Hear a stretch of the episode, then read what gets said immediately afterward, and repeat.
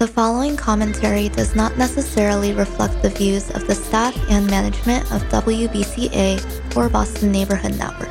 If you would like to express another opinion, you can address your comments to Boston Neighborhood Network, 3025 Washington Street, Boston, Massachusetts 02119. To arrange a time for your own commentary, you can call WBCA at 617-708-3241 or you can email radio at bnntv.org. Good evening and welcome to Talk of the Neighborhoods. I'm Joe Heisler, your host, coming to you from the BNN Live studios in Egleston Square. And tonight, also simulcast on our sister radio station, WBCA 102.9 FM. Tonight, a two part show, uh, all politics, as is our usual want. And in the first half, well, we'll catch up with the executive director of the Democrats for Ed Reform. Uh, they've been working on several levels to try and make changes in the system, especially BPS, but across the state. And tonight we'll talk about a survey they did in conjunction with Mass Inc. polling, which showed some fairly widespread dissatisfaction with the uh, public schools. Uh, also, catch up on uh, Mayor Wu's uh, latest proposal to uh, upgrade the Boston Public Schools, including moving the O'Bryant Exam School out to the uh, former West Roxbury High School campus. Then, in the second half, we shift back to uh, well, it is an election year, a city council election year. And with the decision of Frank Baker, a District 3 councilor, not to run for reelection, it's drawn a big field and tonight we'll start talking with those candidates. Joining me, Matt Patton. He is a labor lawyer. He's thrown his hat into the ring, is off to a quick start, raising money. And we'll find out what got him into this race. All that and more tonight on Talking to the Neighborhoods. Stay tuned. We'll be right back.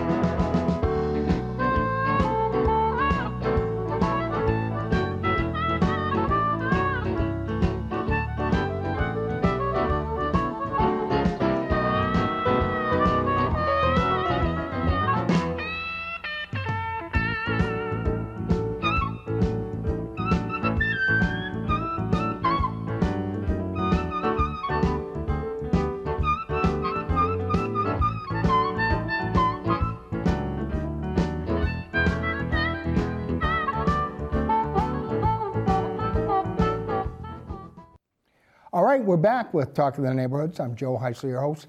And in this first half tonight, uh, pleased to have joining me again back to talk with us some more about uh, the state of education, certainly here in Mass, but especially in the Boston Public Schools. Uh, just two days ago, the mayor and uh, the new superintendent, uh, just uh, reached her one year anniversary, announced a, a major revamp of the Boston Public School high schools, starting with uh, the proposed relocation of the uh, John D. O'Bryant uh, School of Exam School for Mathematics and uh, to the former West Roxbury High School campus in West Roxbury, and then the expansion of the uh, Madison Park Voc Tech School into that portion of uh, the John D. O'Bryant and some expanded programming there. And I'm pleased to have with me tonight someone who knows a lot about all of this. Uh, she's been following closely and uh,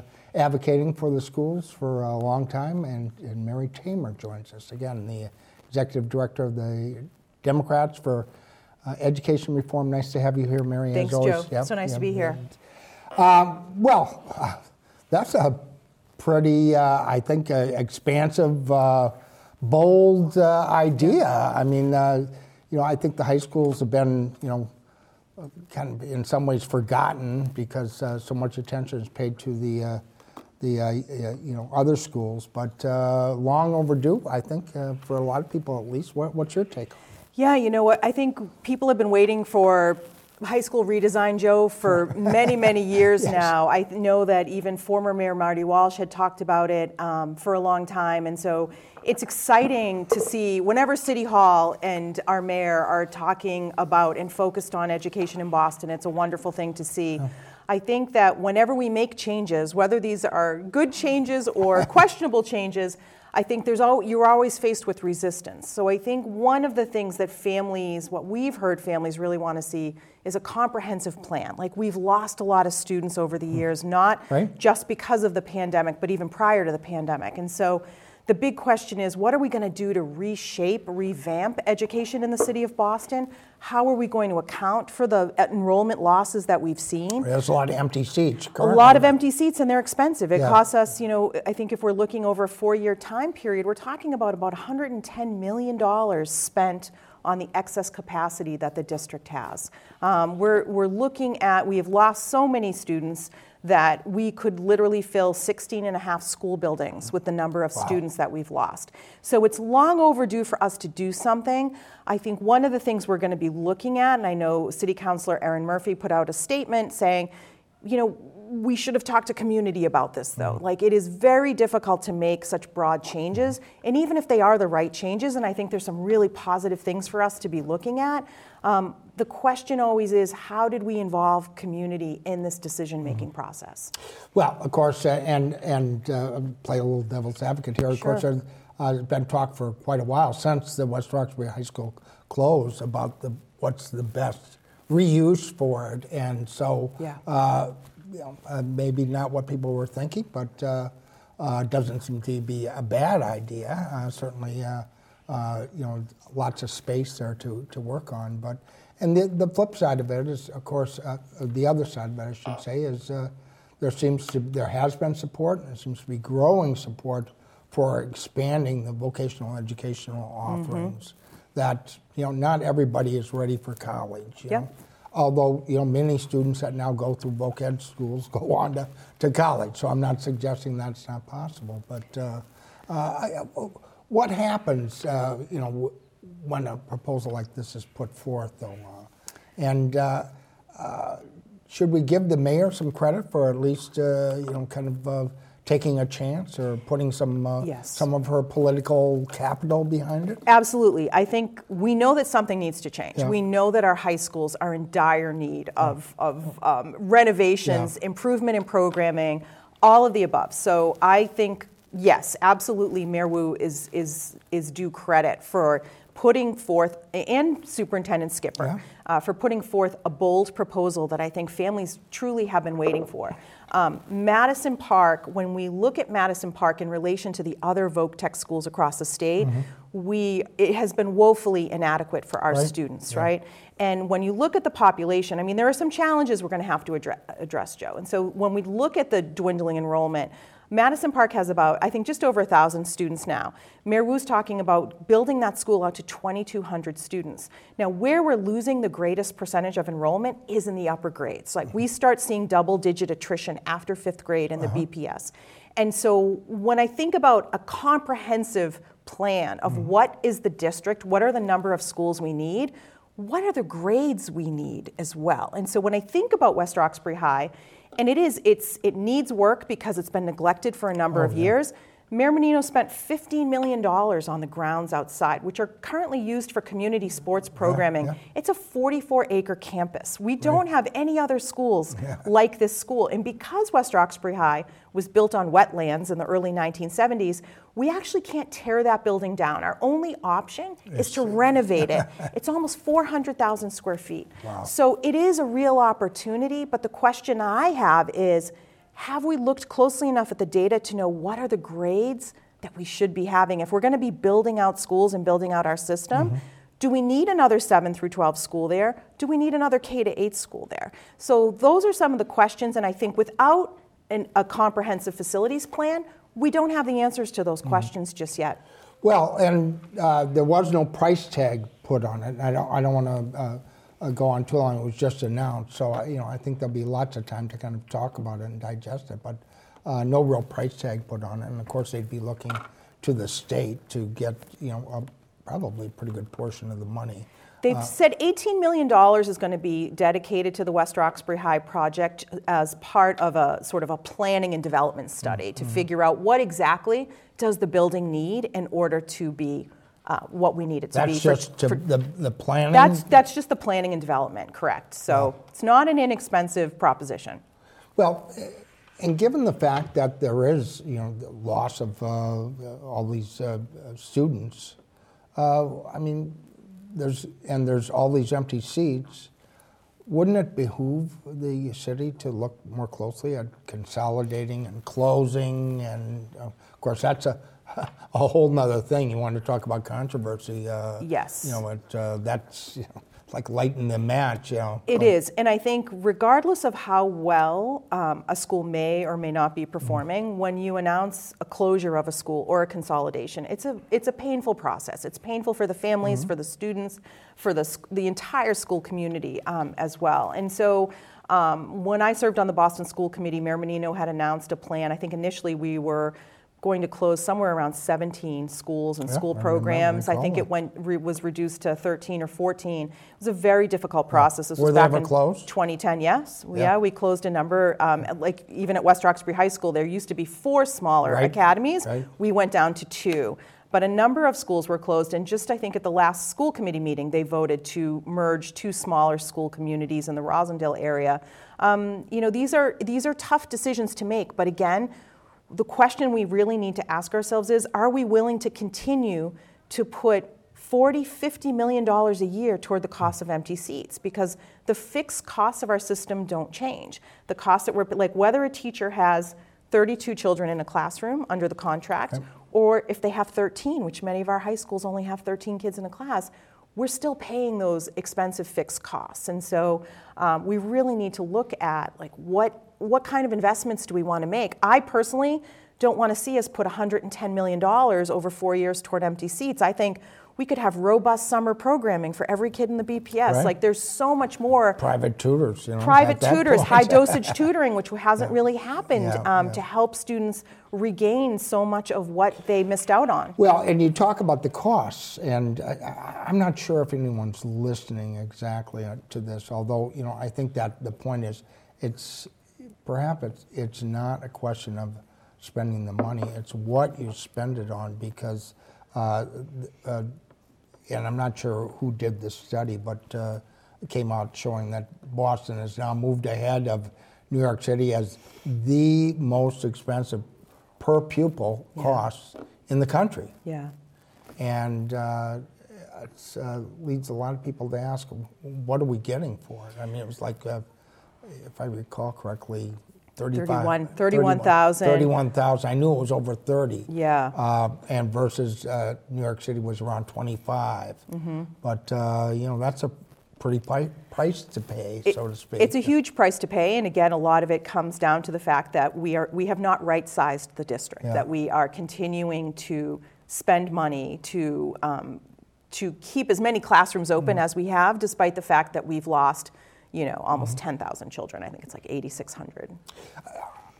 Is the BPS making some progress though? I mean, they're under, uh, you know, uh, uh, the state threatened to take over the schools and uh, they're under an advisory or I'm, I'm not sure how we're yeah. classifying that exactly, but, uh, you know, we're watching and uh, they haven't been doing, they had not been doing very well. Are they? Doing any better? Uh, is there any way to tell? It's. I think it's too soon to tell. Honestly, yeah. I think that they are still. Um, you know, they're under this um, MOU from yeah. the state in terms of certain metrics that have to be met. I know transportation gets a lot of press coverage, and we know that. Yeah. Transportation really hasn't improved to the level that the state wanted to see. We know, for example, with for our students with disabilities, our English learners, right. they're also still not hitting you know, mm-hmm. not getting the right placements, not getting the right services. And so I think this is an area where the BPS is continuing to struggle. So mm-hmm. um, I, again, I know Superintendent um, Skipper is working diligently to mm-hmm. address all of these she's issues. She's been in the BPS system, so she's she uh, fully aware of, uh, you know, where they, you know, where the uh, potholes are, or what you want to call it. I guess that, that wouldn't be the right uh, Yeah. uh, analogy for education, but uh, certainly you know what I'm talking about. And, but you know, why is it? I mean, this has been going on for, know, I don't know how many years, and, and you know, we're you know, Boston as an urban city, urban system is not the only one, but. Uh, uh, there seems to be, is it a lack of will? It's not a lack of money. Look at the money that's being put into this. Or what is it that's uh, holding the BPS system back, you know, from, uh, I mean, we have all these universities here, we have, uh, you know, all of these resources. Yeah. Uh, what, what, what's lacking there? Uh, you know, is it, uh, you know, uh, and you know, I, and I've been hearing, and it's not just uh, Mayor Wu, and, and, and you know, good for her, you know, that she's, you know, at least put a plan out there for you know something. But uh, you know, it's been going on.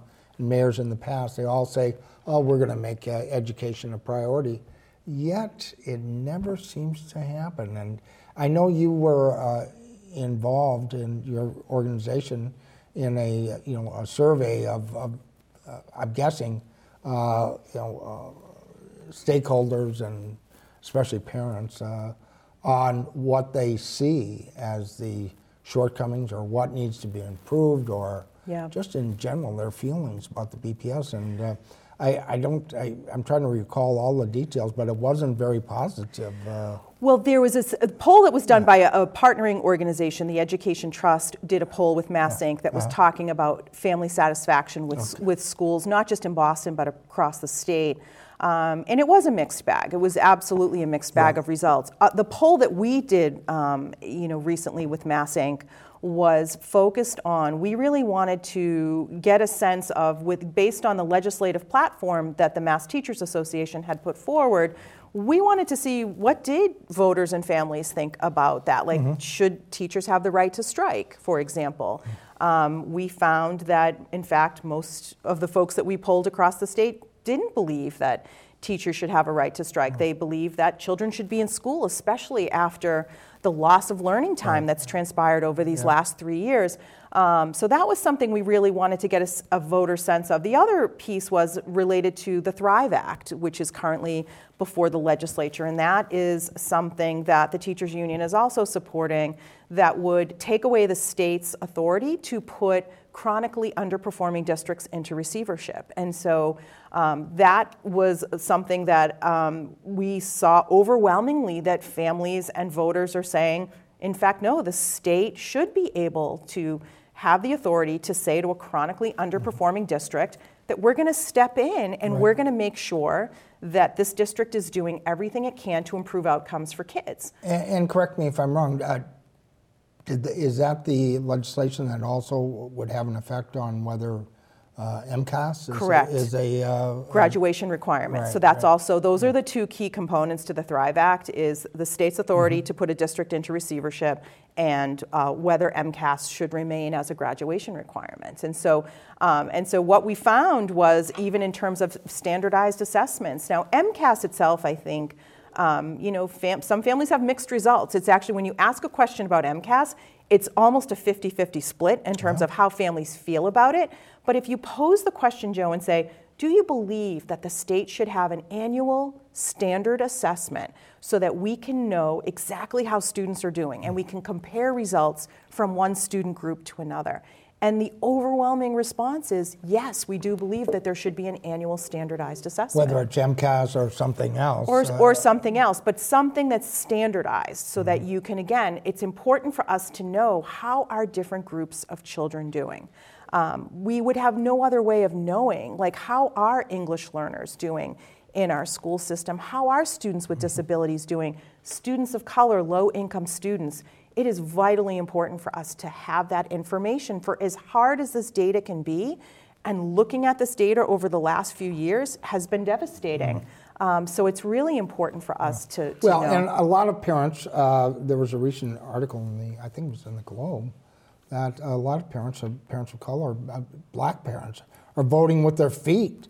They're pulling their kids out of the Boston public schools and moving into the suburbs or sending them to charter schools or sending them to parochial schools Yeah. or whatever, but some dissatisfaction. Did you get a sense from that, or maybe it's not the kind of survey that could uh, discern that kind of info? Uh, what the feeling was about, for instance, the Boston public schools. I mean, we our polling was not specific to again to to, Sure. to that particular issue, but what we know from the data and from other groups that have been polling on that issue is that yes, the number one population that's been lost in the Mm-hmm. Boston public schools. It is black families and black students. Um, and so we know, and charter school enrollment has stayed pretty consistent. So Mm-hmm. Yeah. we, we're not seeing steep increases course, um, at been a- all. A cap on the number of schools. There's a cap in Boston. Right, Yes, yes, we've reached our cap yeah. here. Because the Boston Public Schools budget goes up every year, the number of charter school seats increases. There's, there's a complicated formula involved with that. Mm. Yeah. But the cap has been reached here in Boston. Um, so, but, but I think people are leaving. They're either leaving the city or Mm-hmm. they are putting their children in private schools. What's missing from this discussion? you know, uh, you are, uh, you know, your organization is Democrats for uh, Education Reform. Why, why Democrats? Why not everybody? Or is that part of the problem because they're the party in power here? Well, certainly in Massachusetts, yes. you know, we're Blue, we're blue, blue we're uni- we're unique that way. Um, but we, you know, as an organization, we are we are we are a partisan organization, and we support Democrats who will be champions for children. I mean, to going back to one of your earlier questions of why things don't change, I think that there is oftentimes a strong adherence to the status quo. Change is hard. Yeah. Change is met with resistance. But if you're doing things the same way and you're not seeing improved results, and even here in Massachusetts, like we know that our white student groups and our Asian student groups do very well in Massachusetts. Our black and brown students, our English learners, and our kids with disabilities and our low income students hmm. are not doing as well. This is something we have the resources, Joe. We just need to provide the proper level of support for these kids to succeed in our school system. Where does that start? What, what's missing there? Is there not the political will? Is it uh, uh, union issues, uh, uh, collective bargaining issues, uh, uh, uh, poor management, uh, uh, poor leadership on the part of political leaders? What, what, what- what's Honestly, I think it can be all of the above. And I think that even when we look at a district like Boston, we have had very inconsistent leadership when it comes to our schools. I mean, over the course of 10 years, I think Yeah. we've had, I don't even know, seven superintendents. Um, you know, that's problematic. Like, we need steady leadership, but we also need someone who is willing to challenge the status quo to say, like, if we see, you know, incredible levels of failure and we have, you know, like a 30% reading proficiency rate in our elementary schools in Boston. And when you look, when you break it down further by student groups, those numbers are even lower. Right. And so we are not even doing the most basic thing But- of but teaching children to read. Where's the outrage? that's- and people say that's unacceptable, and I, you know, I, I think it's really unacceptable, especially for uh, students of color. I mean, it's it's you, you want to talk about uh, discrimination, you know? I mean, uh, or systemic racism, or I, I'm not sure how you d- describe that. I mean, you know, you're by doing that creating uh, almost a permanent underclass, you know. Correct, because if a student is not reading on grade level by third grade, their chance of succeeding, of graduating from high school, um, is greatly diminished. And so, one of the things that we're working on, we also work at the legislative level. So, we're working on a literacy bill right now at the State House um, so, so that all districts in the state of Massachusetts, because even across the state, Joe, 50% of kids in our elementary schools are reading on grade level. So in cities like Boston, those numbers are even worse. Yeah. But if only 50% of kids are reading on grade level in elementary schools, we are doing something terribly wrong. And so we want to see districts return to research and evidence based reading instruction, which is something we've moved away from. Um, we are not saying that all districts have to use this curriculum, but we are promoting a bill that would say it has to be research and evidence based. Um, and so that is something we're hoping because we do need to address this. Well, and uh, we've got just a, a minute or two left here, but you know, I got to ask you, of course, not not so much here, but uh, across the country, there's uh, attempts by, well, uh, depends. A lot of it is coming in in red states to try and change the curriculum in not a good way. You know, I think a lot of people would think, and so does that breed or or uh, some you know contempt or wariness of uh, change making those kinds of changes? I don't think I don't think so here in Massachusetts yeah. because thankfully we are not a book banning state, yeah. and I'm extremely Thank grateful God, that yeah. we are not facing the issues that some of the red states um, are facing. Um, we want kids to read all books, but we need to teach them how to read, and we need to use evidence-based curriculum to teach them how to read. You know, and so there's a wonderful podcast that called Sold a Story where this reporter, you know, digs deeply into the fact that we've moved into uh, for a number of years now. Other programs where we're teaching kids to read by guessing, like, oh, what is this picture? You know, yeah. and you know that's not how you learn how to read. I, I remember yeah. so distinctly when I was in the Boston Public Schools, my phonics-based yeah. instruction, sounding out words, sounding out letters. Phonics, oh um, my gosh, yeah. Yep. I well, mean, and you know, and maybe instead of worrying um, about what what students are reading, we should worry about whether they can whether read they are reading and uh, they're reading proficiently. I got just a minute left. Uh, of course, it's easy to kind of criticize, and certainly, uh, in, here in Boston, schools have have a, a, rather sordid history, I would say, in terms of achievements. But uh, what gives you hope? What gives you, me you hope? wouldn't be in this business otherwise if you didn't believe. Absolutely. Didn't believe in, in something deeply because yeah. it's you know I know sometimes it's like banging your head against the wall. We had a really good hearing this week on this literacy bill, and that gives me great hope, despite the fact that there were folks in the room who spoke out against mm. the bill, which, which is not surprising given the context that we yeah. know that we're operating within. But we had really, I think, really favorable feedback about the bill itself and what we're trying to do.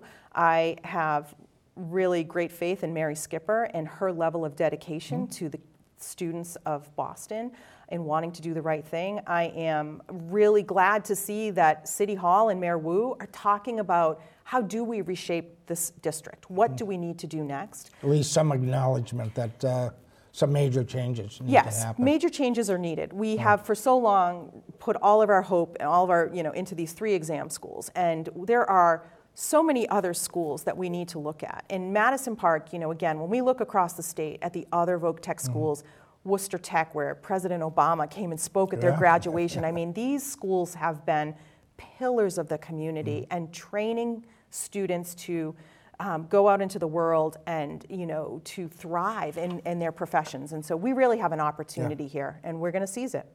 Well, keep at it. I will. Again, nice to have you Thanks, here. Joe. Mary Tamer, she is the executive director of uh, Democrats for Education Reform, a uh, advocacy group, and tonight talking about uh, schools, and particularly Boston Public Schools. We'll keep talking about them as well. Uh, when we come back, though, we'll shift gears uh, back to politics. It is an election year, and uh, now the deadline has been pushed back a little bit for the district city council races, but lots of candidates signing up. And you'll meet one of them tonight that's running in District 8, excuse me, District 3. Uh, there's talk that there could be as many as eight candidates before all is said and done. You'll meet Matt Patton. He is a uh, labor lawyer and uh, has thrown his hat into the ring and off to a, a quick start when we return with more of Talk of the Neighborhoods.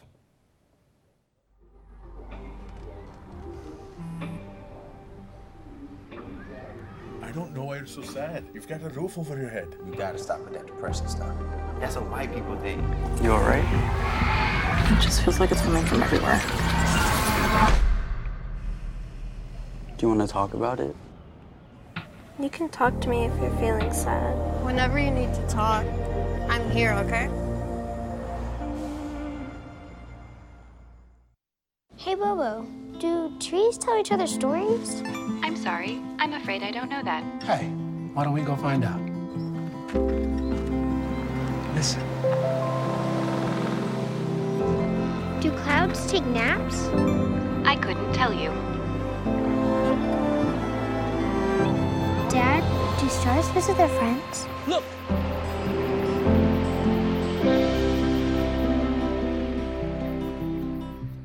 My character, Shazam, knows all about growing up in a family full of teenage superheroes. They're bold. Where's everyone going? To fight crime. Okay. Adventurous. Shazam! There's never a dull moment. And no matter what happens, they'll always have your back. All they need is a place to grow and be themselves. And the best part is, you don't have to be a superhero to adopt a teen. Learn more about adopting a teen from foster care. Visit adoptuskids.org. You can't imagine the reward. We all know what it's like to feel alone. But it just takes one new connection. Want to get out of here? To empower many. This is unbelievable. It doesn't take a superhero to bring forces together. We all have the power to reach out. Let's go! And help someone feel like they belong. Pretty cool, huh? We are stronger together. Today, we face an unprecedented crisis. Tens of millions of refugees have been forced from their homes. But you can make a difference. Turn disruption and despair to hope and opportunity.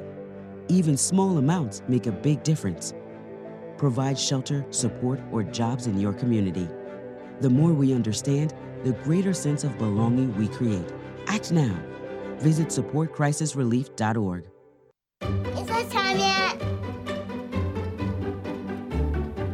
It's time. Fun starting time dinner. Oh, terrific. Faster. Donating pet food is one of the many ways you can help families in your community. Pets and people belong together. Learn more at petsandpeopletogether.org. Do it for your roommates. Do it for your teachers. Do it for your crush. When it comes to wearing a mask, staying six feet apart, and avoiding large gatherings, do it for everyone in your life. Together, we can keep COVID 19 out of school.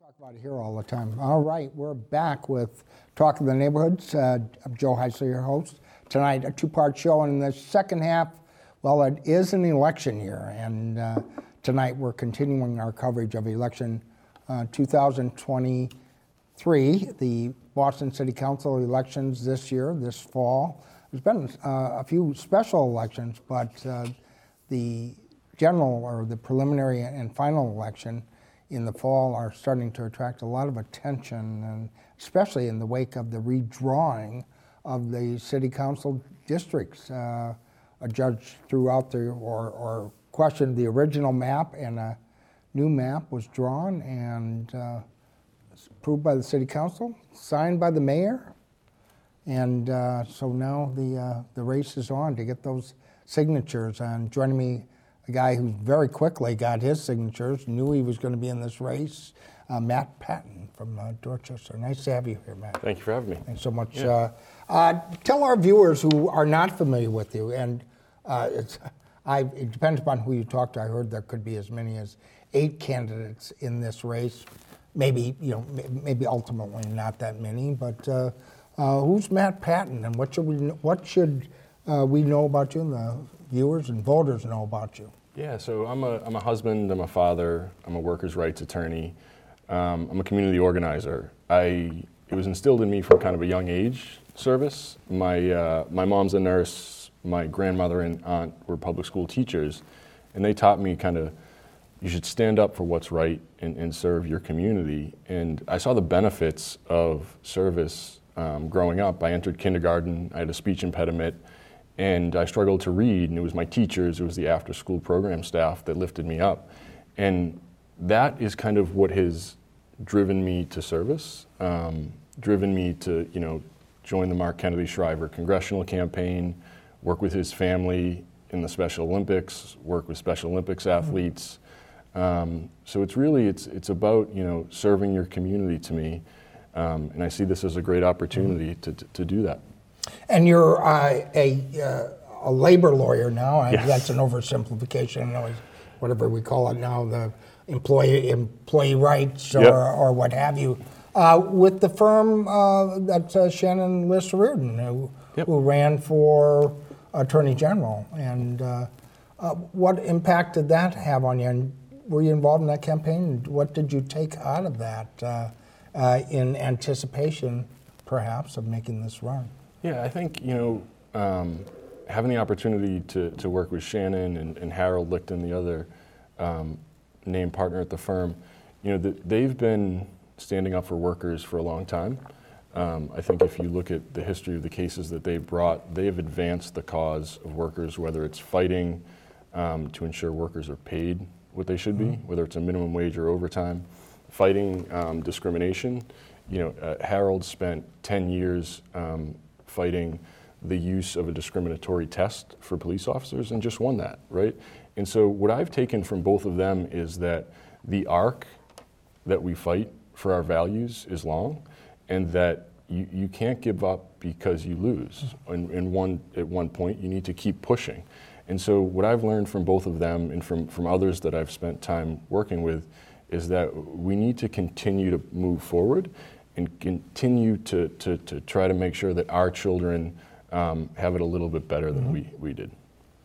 Well, it's very high minded and, and inspiring, uh, uh, Matt, uh, but uh, uh, district city councilors uh, spend most of their time thinking about potholes, I think. Uh, I'm not sure. Are you ready for this? What makes you think you, uh, you're a candidate, the right person to uh, be a district city councilor and do that kind of gritty, you know, grunt work? I, I think that's fair to say in many cases, uh, uh, constituent work. I mean, I think constituent work, right? Whether it's potholes, which are critically important, whether it's our sidewalks in Savin Hill, um, you know, the sidewalks to get to the T are closed because they're broken.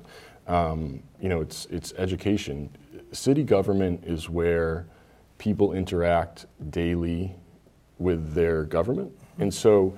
You know, I, I think the, the reason that I believe I'm ready for this is I, I've spent a career um, bringing people together to talk about Mhm. important issues. Right, It- potholes are really more emblematic of the tran- you know transportation and infrastructure that we need to fix. Mm-hmm. And so I think we need to bring people together. We need to start to talk about making sure that every child in this city has access to a high quality seat. Mm-hmm. We need to um, seriously tackle the housing crisis. We need to make sure that we're building more, but doing that with mm-hmm. an eye towards infrastructure and thinking about how people are moving from one place to another. And as a city, and especially city councilors, we need to advocate to fix the T. It, it used to take me 25 minutes to get to my law firm's office, and now it takes an hour. It's unacceptable. And so, while that is the state and federal government's um, kind of purview, we need to be better at going and making sure that they are investing so that we have reliable and safe public transportation. Now, did the uh, the lines, the new lines that were redrawn lines, affect you in any way? Would have you been in District Three? And were you planning to run regardless of whether uh, the Councilor Baker ran for reelection? Yeah, so um, I'm kind of. so I live in Savin Hill, which is kind of the middle. Sure, yeah. Um, obviously, the lines could have moved anyway. Yeah. Um, but but I don't think the, the what was discussed with the shifting. You know, I, I would have been in District Three. Um, you know, I started to, to think about running after my wife and I went through the. And you live in Savin Hill? Savin Hill, yes. Yes, Yeah, so, yeah, I live in Savin Yeah. Hill, so that's kind of the center, Sure, yeah, center of the yeah. district. Um, after we went through the kindergarten admission process, and uh, we took, you know, we had to take time off work to go and kind of understand the process, and we had the opportunity to do that. But you know, I represent workers who make minimum wage and can't do that, and we need to start to not only talk about equality in education but equity, and that's what drove me to to run. Was that you know when I was a kid, I wasn't in the same place as my classmates. I had a speech impediment, right? I Mhm. struggled to Yeah. read. And my community gave me resources. So when I was going through that admissions process, I realized that not everyone has, has the same access to education in the city. And, and I started to talk to my wife as we went through that process Mhm. and thought, you know, we could run and we could hopefully make a difference in changing education for everyone. Does the new district, the, the redrawn district, and uh, I'm not sure if the judge has signed off on it yet, I'm not clear on that, but uh, if it is uh, approved, uh, does that work for you, or uh, did you think it needed to be redrawn?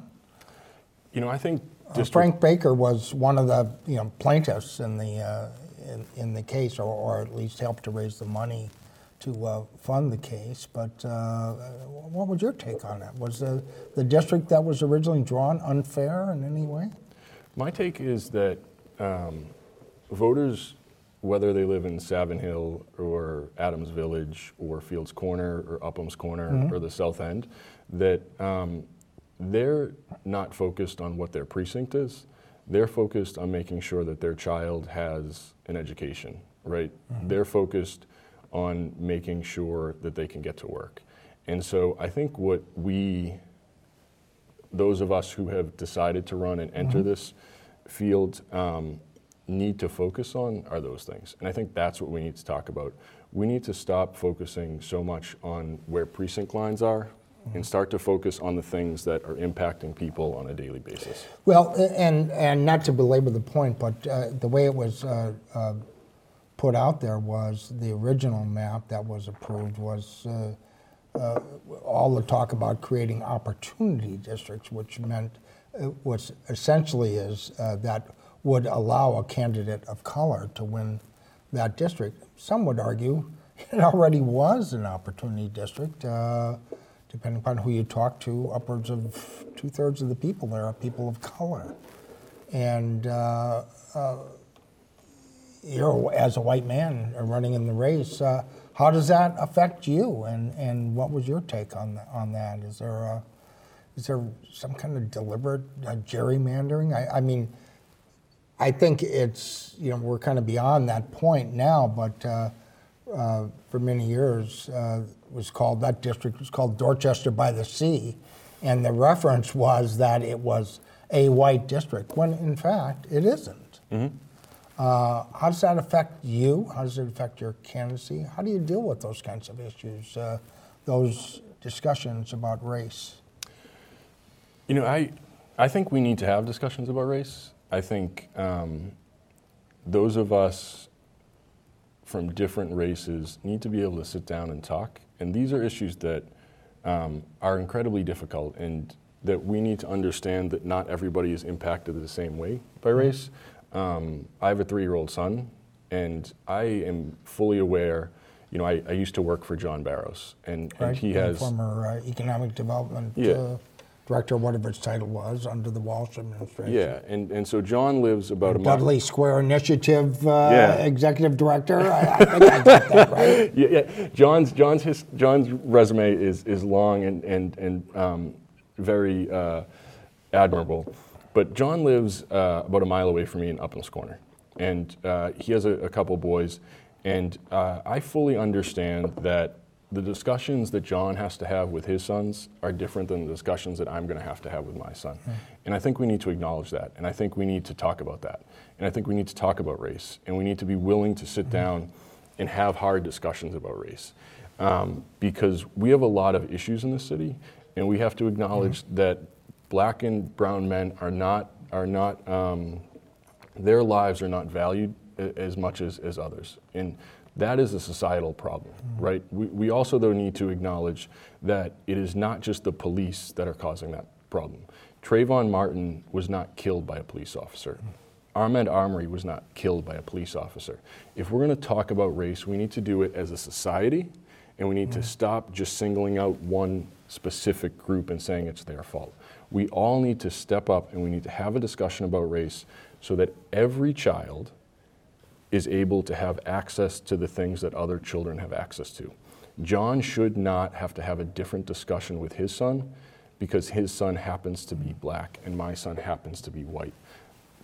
Our sons should both have access to the same thing high quality education, transportation, and the ability and opportunity to And, and I want to talk uh, about that, especially about uh, education. Mary Tamer was just here when we were talking about it. Uh, You know, um, it's been going on forever, but uh, I want I want to go back to the the whole race discussion because, uh, of course, some people would say, uh, "Matt, what are you crazy? Have you been watching the uh, Boston City Council proceedings lately?" Uh, uh, some have called them toxic, uh, certainly divisive, uh, to say the least. A lot of it uh, around race or perceived race or perceived inequities, and um, you know, uh, I'm trying to find some middle ground there, as uh, as a lot of people are. But uh, uh, you know, why would you want to put yourself in the middle of that? You know, whether it's a city council or it's it's national politics, um, we appear to be getting to the point where you can't disagree without being disagreeable, and, and I think we need, for those of us who believe that we can have discussions about difficult issues and disagree with someone sitting across the table, and try to come to, to a resolution without screaming at each other. Don't put our hat in the ring. Then you end up with, with what we're seeing at the, at the national level throughout politics. Which is uh, lesser of evils or, or you know, even more, you know, poor choices, I, I think some would say. Um, but, but, to, but, you know, w- what we've seen over the past year, year and a half at the city council, I think is different than what we, we see from people on, an, on a daily basis in the city. I went um, today and visited with T. Michael at yeah, the, the That's not a true reflection, you don't think, of uh, how people feel in the city? I think there are more people who want to work on the issue of race in the city and do it in a, in a real way i- i- i- throughout the city. I sat down with T. Michael. Um, he operates the People's Academy where he's training folks in the, his backyard, right? Um, he's black, I'm white. We want to work together, Yeah. right? And we can do more of that. And we can sit down and have discussions and talk about education and make sure that every kid has access to a quality education. Um, we can talk about policing. Um, we can talk about racism. Um, we can talk about all these issues. We can talk about LGBTQ plus IA issues. We can talk about these things if we do it in a way that we're not making personal attacks. Was Frank Baker not doing that? Was he not contributing? Were you going to run? I, I missed that. Did you say you were going to run regardless of whether Frank ran again or not? I started to, to think about it when um, Frank said he, he wasn't going to run, which is right around when we were going through the admissions process. Um, so that's kind of, that's when I first first kind of started to think about it. Um, you know, I, I think there's a lot of folks who on the city council that um, contributed to the, the the need to kind of move past some things. White and black? Uh, I think I think there's a couple folks that, that could have you know toned down Toned it down a Yeah. little bit, yeah. So I think that's fair to say. I think a lot of people would agree with you on that. But uh, nonetheless, I, I, I think the council's, uh, uh, and you know, I'm not here to express opinions, but you know, I, I think its uh, reputation was damaged a bit uh, in the course of those discussions, and people said, "Whoa, you know." Uh, you know, it's, now it's it's come down to the local level. It's one thing when you've uh, uh, got you know Trump uh, throwing insults at everybody, and uh, but now you know you've, you've got uh, people that you think are reasonable. They're all in the same pot, so to speak. You know, uh, uh, shouting insults at each other, and uh, it's un- you know it's unfortunate. I, I really do think because it's a there's a lot of really good people on that body, and so. But uh, uh, we've got just a few minutes left. And I, I, you know, you, you mentioned and you talked about your, uh, you know, going through the uh, pre-registration process for uh, for schools. Mm-hmm. Did you ever figure it out? Because it's pretty, it's it's pretty complicated, and a lot of people are are not happy about, it, haven't been happy with it for a long time, and and. Uh, there's a lot of people voting with their feet.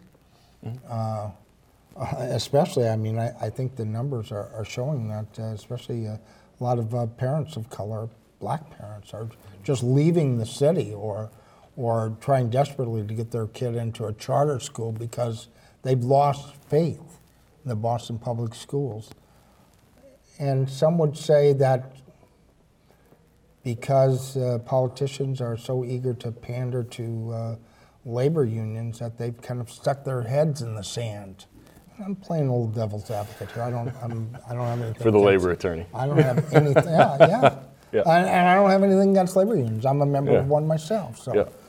um, but uh, uh, how do you reconcile that, all of that? I mean, you know, it's. Um, and we, we, let's see, you got about 30 seconds. So- I'm just kidding. No, I I think no, I no, I think it's it's. Um, I think issues are, kind of getting mashed together. There there seems to be this belief that um, in providing teachers and staff of uh, schools with the rights that they deserve in some way is detrimental to educating our kids. Workers' rights, which all teachers and employees deserve, is, is not going to force bad education. every school, whether it's charter, whether it's public or private, should be organized and it should be unionized. But that doesn't mean we shouldn't have different types of schools. And so if we're going to um, fix education, if we're going to build schools so that every kid has heating and cooling, that every kid has access Have good facility. good facilities, Yeah. drinking water. Yeah, yeah. If every kid has access to, to the resources they need, the same way I did to get overcome speech and reading, we need to stop boiling down the education discussion to pro or anti-charter, to pro or anti-union. Mm-hmm. And we need to talk about when you talk to people, as I've been doing on when I'm knocking on doors, Mm-hmm. they're talking about the facilities. They're talking about access to the assistance that their kids need.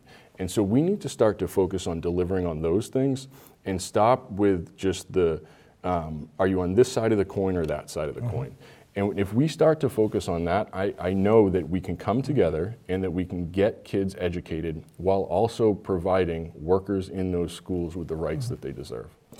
Well, you know, the, uh, I I don't know if it's the irony of it, but uh, uh, none of the improvements that everybody wants can happen without the teachers and paras and, you know, the support staff, don't get me wrong. You know, on the other hand, uh, there does seem to be, you know, some kind of impediments put up by the union, which is, is more uh, concerned about uh, protecting seniority and and benefits, et cetera. And I, don't get me wrong, I don't blame them. When you, you worked in the system for 20 years or whatever, yeah, you know, you should have uh, you should have some protection. Uh, but how, do- how do you get those people together? I mean, what, what's what's lacking there? Is it to you know kind of call out whatever party is you know on the outs on, on a particular thing, uh, because you know I mean uh, this the city barely avoided a state takeover of the schools, and you know that's no panacea uh, because it's been shown that uh, some of the other school systems have been taken over. They might have shown minor improvements, but it's not dramatic. Certainly not to the level that a lot of people would like. So, uh, but you know what what's missing there is uh, does Matt Patton have the uh, political will to kind of uh, uh, call a spade a spade, to kind of point out uh, uh, when somebody is, uh, you know, uh, not willing to, to change or compromise or whatever, because it seems like, you know, it's got to come from somewhere. And uh, has, has, you know, do you see that from the mayor? Uh, Can you work with the mayor on this stuff? So I think the, the first thing we need to do is w- we need to stop just pointing fingers and looking for who to blame. Yeah. We need to start pointing at the problem and Mhm. fixing the problem. Too often we're looking to say it's that person's fault, it's this person's fault, it's that group's fault, and start to say what is the problem and how are we going to fix it and bringing people to the table.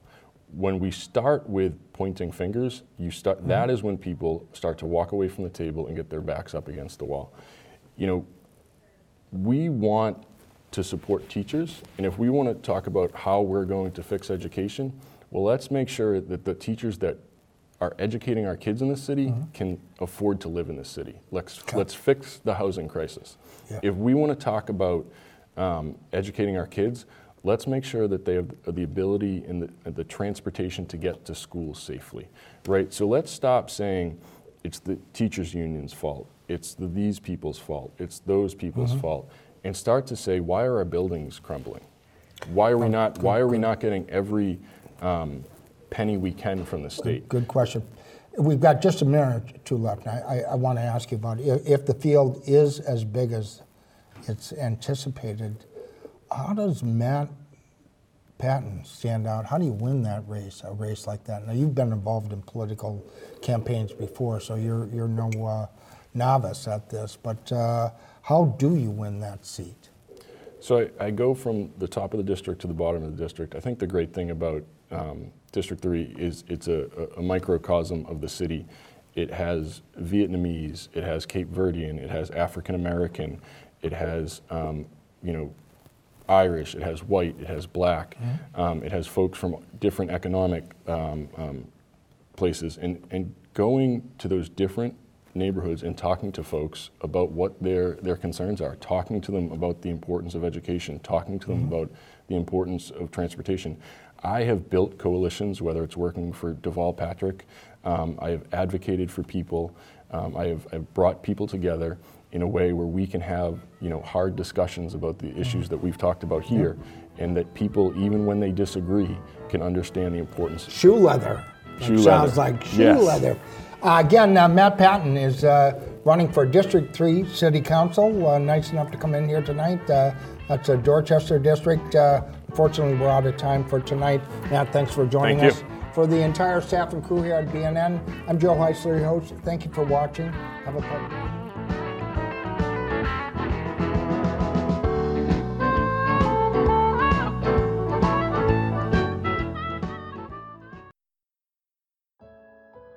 The preceding commentary does not necessarily reflect the views of the staff and management of WBCA or the Boston Neighborhood Network. If you would like to express another opinion, you can address your comments to the Boston Neighborhood Network at 3025 Washington Street, Boston, Mass. 02119. Attention WBCA LP 102.9 FM. If you would like to arrange a time for your own commentary, you can call WBCA at 617 708 3241 or email us at radio at bnntv.org.